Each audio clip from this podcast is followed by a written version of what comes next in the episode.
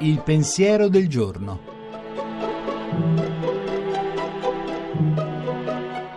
In studio padre Antonio Spadaro, direttore della Civiltà Cattolica.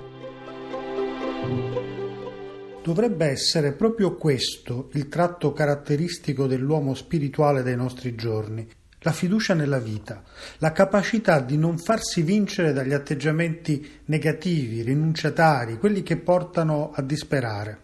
E questa fiducia è fondata su un modo particolare di considerare, di vedere il mondo, cioè di vederlo in corso d'opera, pieno di promessa, sbilanciato in avanti. L'aveva ben capito Sant'Ignazio di Loyola che decisamente invitava a non agire, cioè a non prendere decisioni, a non fare cambiamenti, quando si è spinti a rinunciare, a essere diffidenti, a disperare, quando si è sfiduciati o depressi.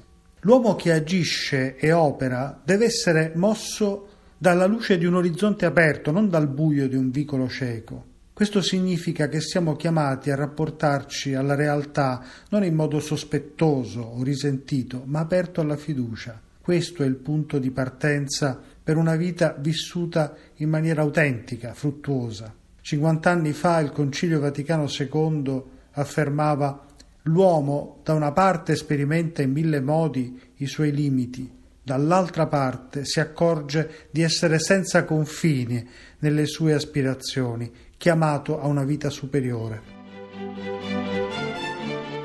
La trasmissione si può riascoltare e scaricare in podcast dal sito pensierodelgiorno.rai.it.